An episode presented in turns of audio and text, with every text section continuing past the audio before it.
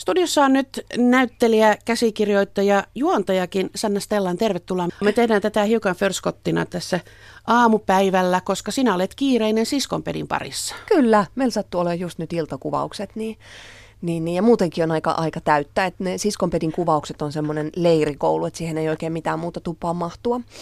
Et meillä on 5 viikkoa nyt ja sitten on vielä 1 viikko syksyllä, mutta se on niin kuin aamustiltaan siellä ollaan. 3. tuotantokausi on tekeillä ja se nähdään telkkarissa ensi syksynä. Onko kuvauksissa yhtä hyvä meininki kuin ennenkin? On. Ehkä vielä parempi. Meillä on jotenkin niin ihanaa. On se kyllä. Mä oon täynnä kiitollisuutta ihan joka ikinen päivä siitä työstä. Ja me kaikki ollaan, että meillä on tosi hauskaa, mutta mun mielestä me silti tehdään niin kuin ihan yhtä suurella kunnianhimolla, ellei jopa suuremmallakin. Että ei mun mielestä ole tapahtunut semmoista niin kuin mitään läpsähtämistä tai ikään kuin tässä nyt ollaan jotenkin varman päällä, että kun tätä on jo tehty, ei vaan päinvastoin koko ajan yritetään ratkoa uusia juttuja ja kaikki antaa itsestään niin hirvittävän paljon. Ja kun mä sanon kaikki, niin mä en tarkoita vaan meitä 4 muijaa, jotka siellä ollaan ruudussa, vaan se koko niin kuin porukka. Siellä on hirvittävän taitava työryhmä meidän kanssa. Ihmeellinen työryhmä, kiitos heille. 4 muijaa, niin kuin sanoit, olet sinä, Sanna Stellan, Krisse Salminen, Pirjo Heikkilä ja Niina Lahtinen. Sitten on Juunas Nudud ja Jarkko Niemi ja ohjaajana Anna Dahlman ja sitten tätä muuta porukkaa. Mutta kun käsikirjoitatte 6 Pekkaanko vai 7 Pekkaan, niin pitääkö kaikkia nauraa sketsille, jotta se menee läpi? Jos kaikki nauraa sille, niin sit se on hyvä merkki, mutta aika usein ei naureta ollenkaan, vaan ollaan, että joo, kaikki tunnistavat, että tässä on jotain, tässä on joku hyvä idea, mutta saattaa olla, että niin kuin siihen työtilanteeseen, käsikirjoitustilanteeseen tuodaan hyvin raaka idea, tai että me ruvetaan puhua jostain, että hei, mulle kävi aamulla näin, ja että mun mielestä tässä oli tämmöinen niin kuin epäkohta, tämä oli musta hauskaa, ja sitten me aina puhutaan sitä, että no, tämä ei ole ihan maalissa vielä, tai että saadaanko me tämä maaliin. Sitten siinä on niin kuin monta kierrosta aika usein, että eri ihmiset yrittää niin kuin sörkkiä ja keksiä jotenkin, että miten sen saa niin kuin toimimaan sketsinä, sen jonkun idean, jonka joku on tuonut palaveriin. Niin ei ollenkaan, siellä ei ihan aina naurata, mutta kyllä siellä aika paljon nauretaan. Mutta sehän onkin juuri se, että ei viedä raakileena kameran eteen, vaan tehdään niin, että päästään maaliin asti. Joo. Siihen ei aina ehkä ole kaikissa produktioissa mahdollisuutta. Niin kuin yleisellä tasolla keskusteltuna. Joo, mä luulen, että meillä on Anna Dahlman on valtavan taitava pääkäsikirjoittaja, eli hän niin kuin, ja sitten kun hän vielä ohjaa, tällä kaudella tosin meillä on myös toinen ohjaaja aikataulullisista syistä, ihana Jesse, joka on leikannut aikaisemmat kaudet, eli tietää kyllä sarjan tosi hyvin, mutta että ne on niin tarkkoja, koska sitten mehän ruvetaan improamaan aina siinä kuvaustilanteessa. Että siellä tulee niin kuin äänimies Antilta tulee valtavan hyviä ideoita aina, sitten kaikki innostuu, jes toi on tosi hyvä, muutetaankin tätä. Niin Anna just sanoi sitä, tämä meidän ohjaaja vastaava käsikirjoittamme Anna Dahlman, että se on niin kuin hänen tehtävänsä on pitää se siellä, että se ei huku se, mikä siinä sketsissä on hauskaa. Kun kaikki alkavat, että se tuottaa uutta materiaalia ja se syntyy siinä kameroiden edessä, niin sitten Annalla on ihana tapa siristää silmiä ja hymyillä ja sanoa, jolloin me ollaan aina sillä, että mitäköhän tämä nyt tarkoittaa, no tehdään vaan. Ja sitten se on vaan antaa meidän tehdä, mutta sitten se tietää, että hän on saanut sen, mitä hän tarvitsee, että se siellä leikkauspöydällä tehdään valmiiksi sketsiksi. Aivan. Sanna Stellan, onko teillä aina ollut niin kuin yhteinen näkemys siitä, mihin tällä TV-sarjalla pyritään? Mä luulen, että siinä on yksi syy, miksi Siskonpeti on menestynyt, on se, että siinä on niin monen ihmisen näkemys mukana. Ja jälleen kerran haluaisin kiittää Annaa siitä, että se on jotenkin kivasti antanut niin kuin kaikkien äänien kuulua siellä. Että me ollaan aika erilaisia lähtökohdiltamme, me kaikki 4 naista, niin me kaikki ollaan saatu niin kuin tavallaan olla tosi omia itseämme siinä ja tuoda se oma juttumme. Niin se, että siinä olisi joku yksi pelkkä näkemys, niin se ei ehkä ole totta, vaan siinä on niin kuin monien ihmisten osaamisen tulos. No sehän voi olla juuri se yksi näkemys, niin se että voi antaa olla kaikkien, se. Niin kuin, joo. Joo, mutta yksi näkemys, en mä tiedä, siis näkemys on se, että onko joku hauskaa vai ei. Et meiltähän usein kysytään sitä, että teemmekö me feminististä komediaa, koska me ollaan naisista. Me ollaan, että ei, kun me vaan ihan tehdään komediaa. Että jos se on feministinen teko, mitä me tehdään, mitä se minusta on, niin silloin se on hyvä juttu, mutta me ei esimerkiksi niin kuin mitään semmoista agendaa sinne varsinaisesti olla piilotettu. Tosin ollaan nyt kaikki ehkä feministejä kuitenkin, tai ollaankin.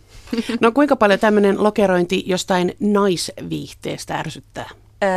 120-160%. Se on tosi ärsyttävää. Se on ärsyttävää sen takia, että mä en usko, että miehiltä koskaan kysytään, että mikä teidän agenda on tai teettekö te miesviihdettä. Niin se on jännä, että me ollaan yhä edelleen niin kuin jotenkin tehdään naishuumoria. Ja varsinkin ykköskaudella se tuntuu olevan niin kuin sillä, että hei, wow! Sehän on siis positiivinen asia. Ihmiset kysyvät sen hyvällä, niin kuin, että hei, ihan mahtavaa, että te teette. Ja, koska ei niitä ole kauheasti ollut. Kätevä emäntä oli ennen meitä ja sitten mennäänkin jo niin kuin 15-20 vuoden taakse Smack the Ponyin ehkä, että olisi niin kuin todella naisryhmä tehnyt komediaa. Tietenkin on ollut siis ihanat Kummankaan sarjat ja tämmöisiä. Ja meillä on hauskoja naisia paljon, mutta nyt me puhun ehkä niin kuin sketsisarjasta. Mutta se tulee hyvästä paikasta se kysymys ja se on hyvä, että siitä keskustellaan, koska siellä takana on se, että nainen, et saako nainen olla hauska vai ei. Ja miksi naisia on vähemmän hauskan tekijöinä, hauskan pitäjinä, hauskan sanojina. Ja välillä tulee vähän semmoinenkin, että mille nainen saa nauraa. Sekin vielä. Ja saako naiselle nauraa millä tapaa? Mehän pystytään siis tekemään niin karseaa huumoria naisista, että mitä miehet ei koskaan voisi tehdä. Muistan takavuosilta saksalaisen sketsisarjan, jota tekivät, pitäisi tietysti muistaa mikä nimi oli, mutta kuitenkin saksalainen sketsisarja, jota tekivät vanhat saksalaiset näyttelijät. Ja siinä tehtiin niin kamalaa pilaa vanhuksista, että ajattelin, että kukaan niin kuin muu ei voisi tehdä tätä. Joo, just näin. Mille itse naurat muuten? Smack the Pony eli Ponylle kyytiä, sillekö vai mille? Se oli musta ihana sarja, kyllä katsoin kaikki läpi varmaan monta kertaa. Asuin silloin Briteissä, kun se tuli ja olin täysin huumaantunut, se oli musta ihan mahtava. Mä nauran semmoisille niin kuin yllättäville asioille elämässä, tilannekomiikka tietenkin, kun jotain, mä tykkään siitä, kun asiat menee pieleen. Mä nauran teennäisyydelle, mä nauran sille, kun ihmiset yrittävät olla jotain muuta, mutta sitten jotenkin se totuus paljastuu, niin se hykerryttää mua aina. Mä nauran vilpittömyydelle, jota mun lapsissa on, tai lapsissa ylipäätään, tiedätkö sitä niin kuin töräyttää totuuksia siellä sun täällä, ja se on musta ihan mahtavaa. Ja mä nauran sanahuumorille, kun ihmiset käyttää sanoja hauskasti. Sanna Stellan Siskonpedissä on myös musiikki tärkeä ja se on tehty ihan omalla tavallaan mahtavan hienoja sovituksia tutuista biiseistä ja semmoista korvia hivelevää meininkiä. Sovittaja on Katja Lappi. Vastaako hän yksin niistä vai onko sekin ryhmätyötä? Katja Lappi ja Niina Lahtinen. Eli Niina on valtavan taitava niiden sanojen kanssa. Se on ihminen, joka muistaa kaikki maailman biisien sanat. Ärsyttävä taito. Mä en muista mitään. Mutta ne on yhdessä ne tehnyt. Nehän on pitkään tehnyt yhdessä revyytä ja teatteria muutenkin Riihimäellä. Ja niin Katja käsittääkseni vastaa niin kuin niistä sovituksista enemmänkin. Mutta yhdessä ne tekevät. Mutta Katja on ihan valtavan taitava. Että se kyllä tekee tosi hienosti. Ja sitten ihan pakko sanoa, että silloin kun me ihan ekaa kertaa, mehän ei siis tunnettu toisiamme me neljä, Krisse, Niina, Pirjo ja minä. Varsinaisesti, että kaikki tunsi jonkun, mutta me ei oltu sillain nelistään tehty ennen. Ja sitten kun me mennään yhteen tekemään ensimmäistä biisiä ja me aletaan laulaa ja Katja Lappi on siellä ja niillä on meille yksi biisi ja me lauletaan ja yhtäkkiä me tajutaan, että meidän äänet soi tosi hyvin yhteen. Täytyy kyllä ehkä tässä sanoa, että on siellä varmaan nyt nappuloitakin painellaan äänistudiossa, että eihän me nyt mitään ammattilaulajia olla, mutta et onneksi äänistudiossa on myös ihana Miikka, joka siellä vähän autotunettaa meitä tarpeen vaatiessa. Onko näitä biisejä tarkoitus julkaista sen kummemmin? No mun mielestä kannattaisi, kun kaikki sitä kysyy aina. Niin. Kaikki kysyy, on niin kauniita. Mun mielestä nyt kolmoskaudella tulee vielä, niin kun siellä on niin, voi että. Itse asiassa kun mä tänne tulin, niin mä lauloin taas yhtä biisiä. Semmoista Juisen mashuppia, missä on Juisen biisejä. Okay. Ja mä en olisi mikään Juisen fani sinällään, mutta siis tämä kyseinen kappale, minkä Katja ja Niina on tehnyt, se on todella hieno. Mm. Musiikkihomma kirkastui kerralla, kun silloin kaikkien aikojen ensimmäisessä jaksossa Ben Zyskowitz muikeana kehräsi kanssanne limusiini takapenkillä ja monia muita tuttuja on myös nähty vierailijoina. Onko heittää nimiä peliin tältä kaudelta? Hetkinen. On näyttelijöitä, jotka tulee tekemään roolin, mutta sen, että meillä olisi joku Ben Zyskowitzin tapainen joku yllätys siellä. Nyt mä en saa päähäni tällä hetkellä. Sittenhän se nähdään. Joo.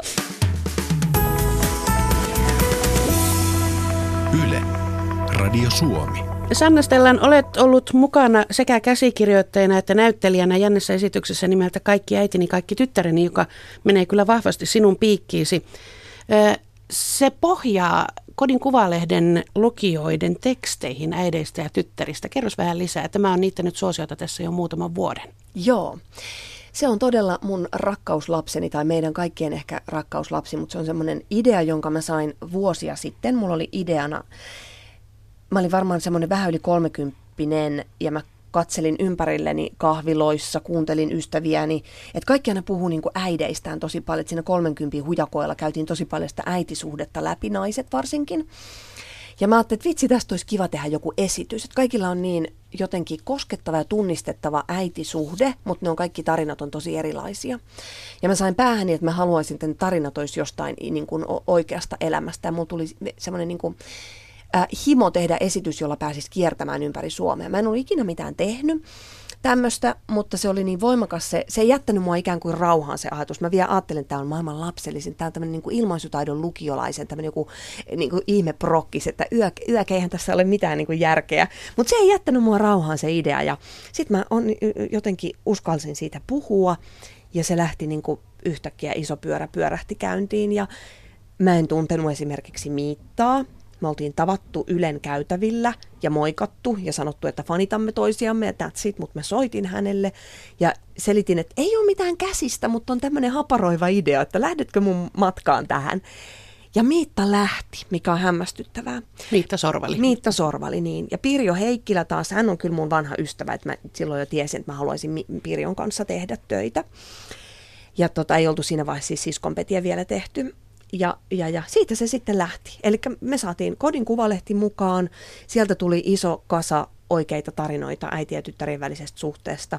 Sitten me käytiin läpi niitä Miitan ja Pirjon kanssa ja työstettiin yhdessä se teksti. Ja mä olin ikään kuin semmoinen niin kuin kapteeni tässä isossa laivassa, johon Petteri Summanen sitten tuli mukaan ohjaajaksi ja semmoisessa niin kuin 8-9 päivää lopusta, kun hän ohjasi sen meidän niin kuin tekemän jutun paikoilleen niin kuin näyttämöteokseksi, niin se oli melkoinen rutistus. Ja ihana Anna Krogerus oli dramaturgina ja myös kirjoitti siihen pari tosi hienoa kohtausta, koska Annalla on sitten taas semmoista osaamista, mitä meillä ei ollut, että hän kirjoitti tosi koskettavia ihania kohtauksia ja sitten me lykättiin sitä ketsuppia joka väliin kaikkiin muihin kohtauksiin. Mutta jälleen sanoisin, että senkin niin kuin onnistumisen takana on varmaan se, että se on, kaikki äitini, kaikki tyttäreni on monen lahjakkaan ihmisen panoksen tulos. Eli siellä on niin kuin tosi erilaisia ihmisiä, jotka ei muuten olisi varmasti päätyneet tekemään töitä yhdessä. Mutta yhtäkkiä me rutistettiin tämä. Ja Katja Lappihan oli siinäkin, eli Siskonpedin musa vastaava oli meillä siinäkin musiikki vastaavana. Ja hienojen tyyppien kanssa on tehty se juttu. Ja joka ilta mä oon siinäkin ihan sellainen ällikällä lyöty päähän, kun mä oon siellä lavalla ja ajattelen, että vitsi, noi ihmiset nauttii tästä. Sekä ehkä me lavalla nautitaan siitä, mutta et katsomoissa. Meillähän meni 60 000 katsojaa rikki nyt keväällä. Ja se on aplodien paikka. Se on tosi paljon nykyään, niin on, koska niin. Yhtenäiskulttuurin aika on mennyttä ja kilpailu ihmisten vapaa-ajasta on tosi kova. Niin se on iso juttu saada tuommoinen määrä ihmisiä katsomaan teatteriesitystä. Kuinka yksi yhteen siinä on niitä tarinoita? Toisin sanoen, voiko joku, joka istuu katsomossa, tunnistaa, että tossa olen minä? Kyllä. Siellä on pari tarinaa, jotka on aivan suoraan otettu, että niitä ei ole edes editoitu millään tapaa. Siellä on 2 semmoista tarinaa ja sitten siellä on niinku koko kirjo siitä, että mä oon ikään kuin käynyt alleviivauskynällä niitä tarinoita läpi ja ajatellut, että toi lause on tosi hieno, tai toi, mitä toi äiti sanoi tyttärelleen, on tosi hieno, mutta tästä kontekstista mä siirrän sen tonne, niin se on tällä tapaa niin kuin muokattu niistä tarinoista, mutta sitten siellä on teemoja, aiheita, mistä kyllä varmasti ihmiset tunnistaa itsensä. Se onkin ollut aika hieno, kun meille on tullut esitysten jälkeen ihmiset sanomaan, että hei, mä kirjoitin ton ja ton tarinan teille. Ja oikeastaan kaikki on ollut tosi tyytyväisiä, että ainakaan meidän korviin ei ole kuulunut, että kukaan olisi ajatellut, että se on niin kuin me ollaan jotenkin väärinkäytetty hänen tarinaansa. Mutta se on aika hienoa varmaan teatterin tekijälle, että siinä on just se, mistä se on lähtenyt se tarina. Se on tosi hienoa, ja koska me ei todella tiedetä niitä ihmisiä niiden tarinoiden takana, eikä oikeastaan haluttukaan tietää, että me vaan otettiin se semmoisena materiaalina, niin se tuntuu tosi ihmeelliseltä tavata niitä ihmisiä, jotka on oikeasti niitä kirjoittanut, antanut palan itsestään meille. Ymmärsinkö oikein, että on tulossa miespuolinen versio tästä, eli isät ja tyttäret vai isät ja pojat? Se on nimeltään Kaikki mieheni, ja meillä on ensi ilta syyskuun loppupuolella, ja se on hyvin samalla niin kuin sabluunalla tehdään, koska se työskentelytapa oli kauhean hedelmällinen ja mielekäs, niin päätettiin toistaa ja tehdä oikeastaan niin kuin ihan selkeä jatkumo äideille ja tyttärille, mutta nyt meillä on aiheena mies. Ja me ollaan kerätty tarinoita Kodin Kuvalehdestä, että ihmiset on saanut kirjoittaa puolisoistaan, omasta isästä, pojista, veljistä tai miehestä ylipäänsä. Ja sitä me ollaan nyt työstetty. Meillä on vielä 1 viikko nyt ennen kesälomaa, eli ensi viikolla taas sitten jatketaan. Ja nyt on vaan sellainen muutos, eli Miitta Sorvali on taas mukana, mutta me vaihdettiin Pirjo nuorempaan ja nätimpään, eli meillä on Minka Kuustonen mukana. Ja elävästä elämästä sekin. Niin, ja kaikki varmaan nyt ymmärtää, että tämä on hyvässä hengessä. Pirjolla oli niin hirveästi kaikkia muita ihania töitä, niin me sitten päätettiin tämmöinen. Niin on jotenkin niin kuin pakko osata uudistua, niin se vaatii aika niin kuin hartiavoimin pitää tehdä töitä, niin saatiin ihana jumalainen Minka Kuustonen. On hieno tehdä Minkan kanssa töitä. Mutta eihän tämä äitiversiokaan, eihän se ole telakalle vielä jäänyt. Että... Ei. Niin. Meillä on ensi syksynä, meillä on näytöksiä ainakin Helsingin Peacock-teatterissa ja kuulin huhua juuri, että ilmeisesti ollaan myös Tampere-talossa.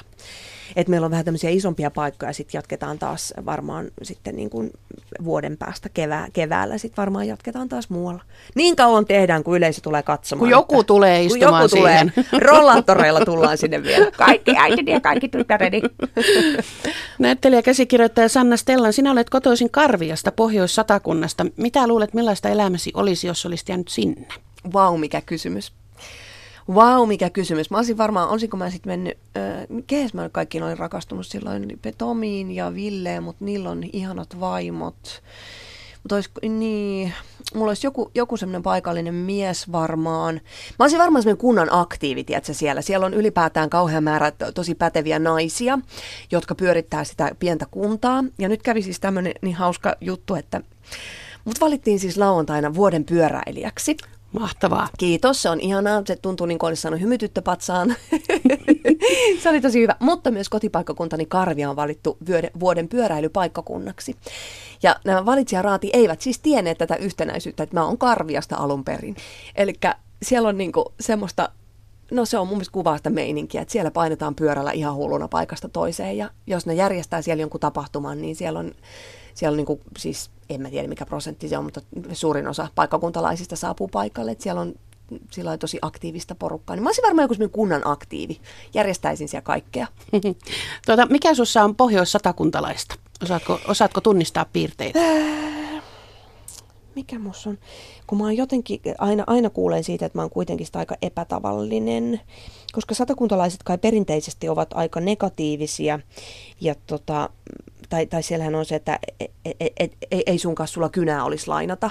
Tiedätkö, kun me varsinais-suomalaiset tunnemme ilmiön hyvin. Niin, mutta hirveän hyvä ja vaikea kysymys. Mitä mus on? Varmaan joku semmoinen, hei nyt mä tiedän, joku sellainen juurevuus tai joku semmoinen, niin kuin, että ei saa kyllä teeskennellä. Että sitä pitää niin kuin varoa. Sitä pitää varoa koko ajan, pitää olla niin kuin kiinni sillä lailla, että jalat maassa. Vähän se, ettei saa luulla itsestänsä liikaa. Mä oon kyllä aina luullut itsestäni liikaa, sikäli, mutta että mä oon niin kuin tietoinen, että ei pitäisi. Mutta musta tuntuu jotenkin, että jos Suomessa joku luulee itsestään liikaa, niin se voi olla ihan vaan tervettä, koska kyllä meillä sitä toista päätä on sitten ihan tarpeeksi. Niin. Mutta ne on sieltä semmoista niin kuin rehtiä ja reilua porukkaa mun mielestä. Yle, Radio Suomi. Sanna Stellan, Pohjois-Satakunnan tytön matka vei Iso-Britanniaan 19 vuodeksi, eikö niin tuossa jossain kohtaa? Kyllä. Millainen oli solahdus? Solahdus oli, kuten olet ehkä huomannut, mä oon kova puhumaan, niin mä olin siellä ihan hiljaa sen ekat puoli vuotta, koska mun englanti ei ollut mitenkään kauhean hyvä ja mä en ole ehkä kauhean hyvä tekee virheitä sitten kuitenkaan, tai ainakaan ollut siinä vaiheessa, niin minähän olin hiljaa ja kuuntelin, kunnes sitten avasin suuni, kun olin aivan varma, että I sound very British. Mm. Että mulla on niin kuin hyvä brittiaksentti ja mä kehtaan avata suuni ja pystyn ilmaisemaan itseni englanniksi. Niin se oli, se oli jännä vaihe, että mä siellä niin kuin kuuntelin ja olin aika hiljaa kyllä sen alun. Mä olin siellä ensin au pairina ja se oli puoliksi suomalainen, puoliksi kanadalainen perhe ja sitten mä lähdin Jenkkeihin vähän lapsia hoitamaan ja sitten mä matkustin maailman ympäri ja kirjaimellisesti reppureissasin vuoden. Sitten mä olin Sri Lankassa rannalla, kun mä muistin, että hitto, musta piti tulla näyttelijä. Ja sitten se sellainen niin kuin reissaaminen alkoi jotenkin kyllästyttää. Ja sitten mä menin siellä antikvariaattiin ja ostin Shakespearea, aloin päntätä Shakespearea. Rannalla päätin, että mä menen Englannissa teatterikouluun. Et Suomeen paluu ei siinä vaiheessa enää ollut sit mahdollinen. Et jotenkin mä olin niinku ihastunut elämään maailmalla. Mä rakastin sitä niinku monikulttuurisuutta, sitä, että ihan kaikki on mahdollista. Ja mä myös jotenkin rakastan yhä edelleen Lontoota, ihan kauheata, mitä siellä nyt taas tapahtui viikonloppuna. Mutta mulla oli jotenkin kauhean selvää, että mä haluan mennä teatterikouluun Lontoossa. Et Suomen paluu ei ollut mahdollinen. Sitten mä pääsin siellä yhteen niistä pääteatterikouluista ja se oli ihanaa. Tässä voisi ajatella, että kun lähdit maailmalle monellakin tavalla ja sitten vielä reppureissaamaan, että useinhan se on sitä itsensä etsimistä ja että se olisi sitten löytynyt siellä Sri Lankassa hiekkarannalla. Niin. Ai niin. Mm. Joo, totta.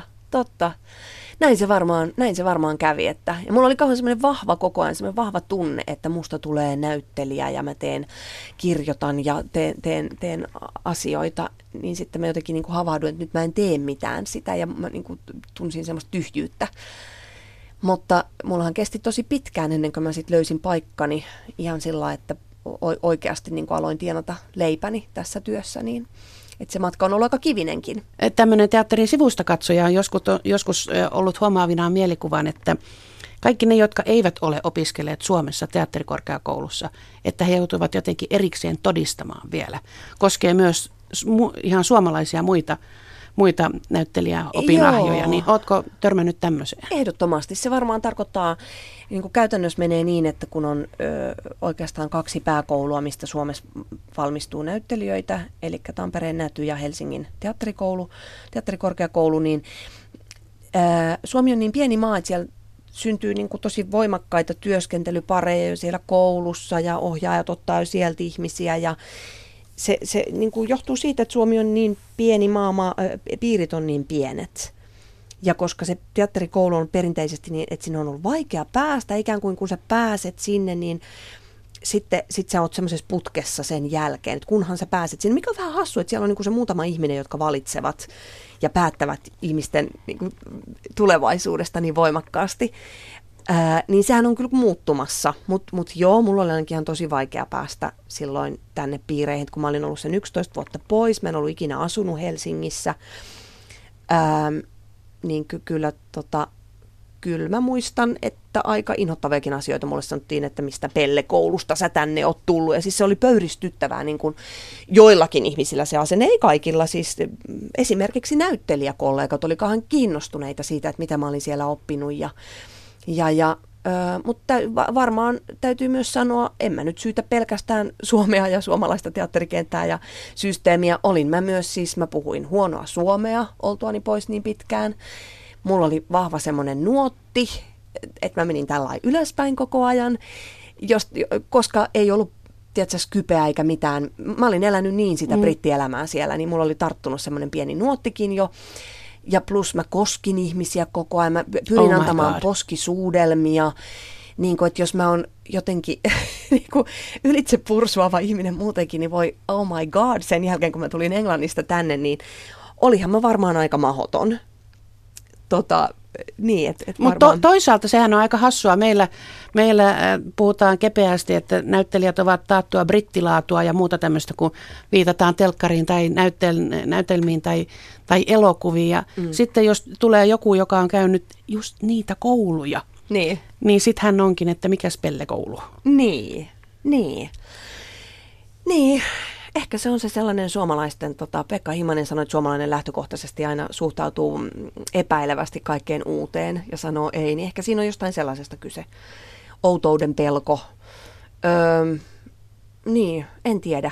Kyllä se, kun mä tiedän sen, että siellä on niin kuin muillakin ollut ongelmia, että mä tietenkin aina itse niin kuin peilaan itseni kautta, että millainen mä olin, että tavallaan mitä vikaa minussa oli, miksen saanut töitä, että millainen mä olin vaikka koe-esiintymistilanteessa, että kuinka mä pursusin siellä yli joka paikasta, niin tavallaan se olin minä, mutta sitten kun tietää, että se on ollut ongelma niin kuin muillekin, niin kyllä siinä on myös ollut semmoinen asenneongelma, että on ehkä haluttu, no se oli mun mielestä kiinnostava, yksi vanhempi kollega, nainen sanoi sitä, kertoi mulle, että miten hän ihmetteli sitä, kun hän oli teatterikoulussa, heille sanottiin, että te olette niin kuin erikoisia ihmisiä, erityislaatuisia ja älkää niin kuin, että semmoista diivakulttuuria vähän heille niin kuin annettiin, että te olette tosi spesiaaleja. Mulla on vähän semmoinen kaksijakoinen mielikuva tästä sen takia, että musta se on niin kuin tavallaan hyvä, että jokainen ansaitsee olla kohdeltu ainutlaatuisena ja spesiaalina ja niin kuin ihan jokainen ihminen, mutta tuossa on semmoinen ero, niin kuin meille teatterikouluun Lontoossa meille sanottiin, että hei, jos et sä ole ajoissa paikalla,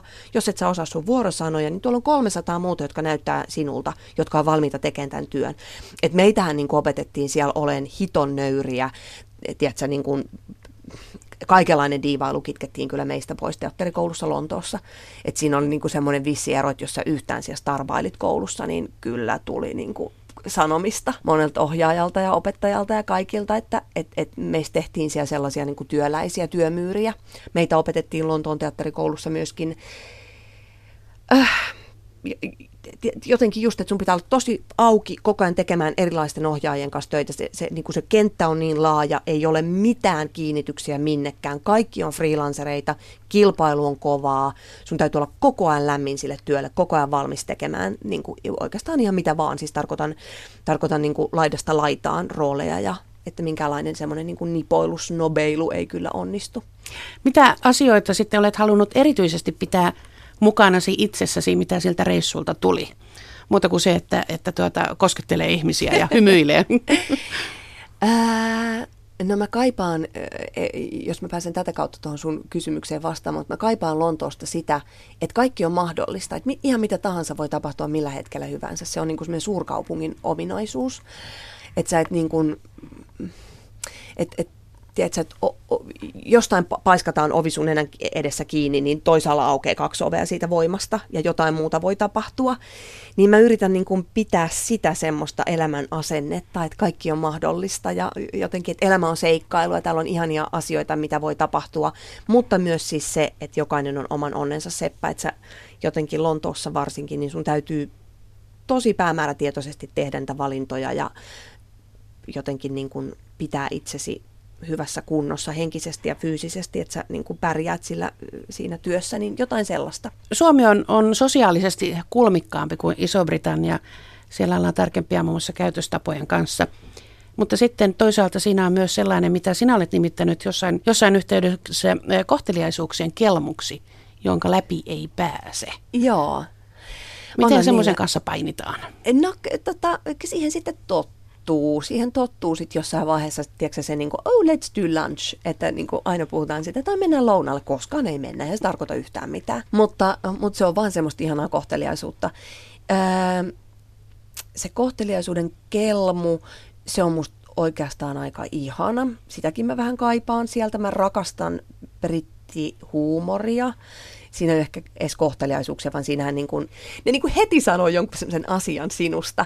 Ja se sanotaan niin hienolla hymyllä ja niin kuin semmoisella, että ei sit voi loukkaantua. Sitten vaan nauretaan ja siis semmoista pottuilua, kettuilua, se on musta ihanaa. Mutta sitten siis se niin kuin kohteliaisuuden kelmu, koko ajan ollaan niin kuin, että onko sulla kaikki hyvin? Pidetään toisesta hirveän hyvää huolta koko ajan. Se oli alkuun vähän rasittavaakin, kun mä olin, joo, mulla on kaikkia hyvin, lopettakaa kysyminen. Ilmoitan sitten, kun ei ole. Niin, mutta se, tiedätkö, niin kuin, do you want a cup of tea? And is everything all right? Niin se on hienoa. Vieläkö Sanna Stellan kaipaat töitä ulkomailla? En oikeastaan. Jos nyt ihan joku mahtava juttu tulisi, niin joo, kyllä mä nyt voisin siis. Mutta mä oon päässyt tuolla äiti ja tyttärien kanssakin. Me ollaan käyty Tukholmassa esiintymässä, me ollaan käyty Espanjassa. Joo, olisi kiva käydä jollain keikoilla, mutta sen, että mä lähtisin jonnekin muualle maailmaan etsimään jotain töitä vaikka niin, mä en löydä sisältäni minkään asteen tarvetta siihen. Ensinnäkin mä rakastan työskennellä suomen kielellä, että niin hyvin kun mä opinkin englantia ja niin kyllä se suomen kieli on mulle niin ihana, plus lapset pitävät mut täällä. Mutta olisi kyllä ihana mennä niinku hetkeksi aikaa, tiedätkö, jos mä saisin valita, mä menisin San Franciscoon koko perheen kanssa hetkeksi aikaa. Tarjotkaa roolia sieltä päin. Niin. No, minkälaisia muita tavoitteita on näyttelijänä? Hamlettia kansallisessa vai mitä? Uusia ihania omia prokkiksia haluaisin tehdä. Ja kyllä mulla on ehkä mä haluan kirjoittaa, näytellä. Ja ainahan jokainen näyttelijä toivoo, että se puhelin soisi, niin kyllä mä toivoisin, että mulle tarjottaisiin jotain semmoista työtä, mitä mä en itse osaa haaveilla ja odottaa ja pyytää. Musta olisi kiva, että joku näkisi, että näkisi mussa jonkun semmoisen puolen, mitä ne haluaisi käyttää. Mä oon tehnyt niin paljon komediaa, niin kyllä mä toivon, että mä pääsisin tekemään jonkun ihan toisenlaisen roolin, vaikka leffaa. Musta olisi ihanaa. Sanonpa tässä toiveeni ja haaveeni ääneen. Musta olisi niin kuin tosi hienoa. Ja mulla on sellainen tunne, että mä oon niin kuin taiteilijana ja näyttelijänä jossain semmoisessa kulminaatiopisteessä nyt, että mä olisin valmis semmoiseen toisenlaiseen tekemiseen. Että huumoria on nyt hössötetty tosi monta vuotta, mutta semmoista maadottumista on tapahtunut, että olisi ihana päästä tekemään jotain niin kuin juurevampaakin roolia. Onko jotain erityistä tahoa, johon nyt voidaan vihjata, että mistä päin sopisi soitella? Joku sellainen, joka keksii, että hei, toi voisi ollakin kiinnostava tähän. Musta on ihana silloin, kun mä odotin ensimmäistä lastani, joka täytti juuri 8 vuotta, niin Mä teen aina uuden vuoden päivänä itselleni toivelistan seuraavalle vuodelle, että mitä mä toivon, että se vuosi toisi tullessaan ja haaveille, annan ajatusten lentää ja toivon kaikkea ihan hullujakin juttuja. Silloin mä ajattelin, että voi apua, että mulla on tulossa huhtikuussa vauva, että mitä se niinku tarkoittaa, että mitä mä niinku, että okei mä haaveilen, että se on terve ja tiedätkö, että mä on nyt jaksan äitinä ja että mä osaan olla äiti ja kaikkea, mutta että mitä muuta. Ja sitten mä vaan toivoin jotakin sellaista työtä, mitä mä en itse osaa ikään kuin unelmoida, enkä toivoa, enkä pistää niin kuin sormea siihen. Mutta joku semmoinen, mikä sopii tähän mun elämäntilanteeseen. Ja mä sain Straadan. Ylen ihana kulttuuriohjelma Straada. Ne soitti sieltä, kun vauva oli 6 viikon ikäinen, ja sitten se alkoi ehkä, kun vauva oli 5 kuukautta, ja se oli osa-aikaista, ja se sopi jotenkin tosi hyvin. Mun äiti hoiti vauvaa silloin, kun mä olin kuvauksissa. Ja niin ehkä mä toivon, että joku sellainen kävisi taas mulle, että joku yllättäisi mut jollain ihanalla työtarjouksella. Yle. Radio Suomi.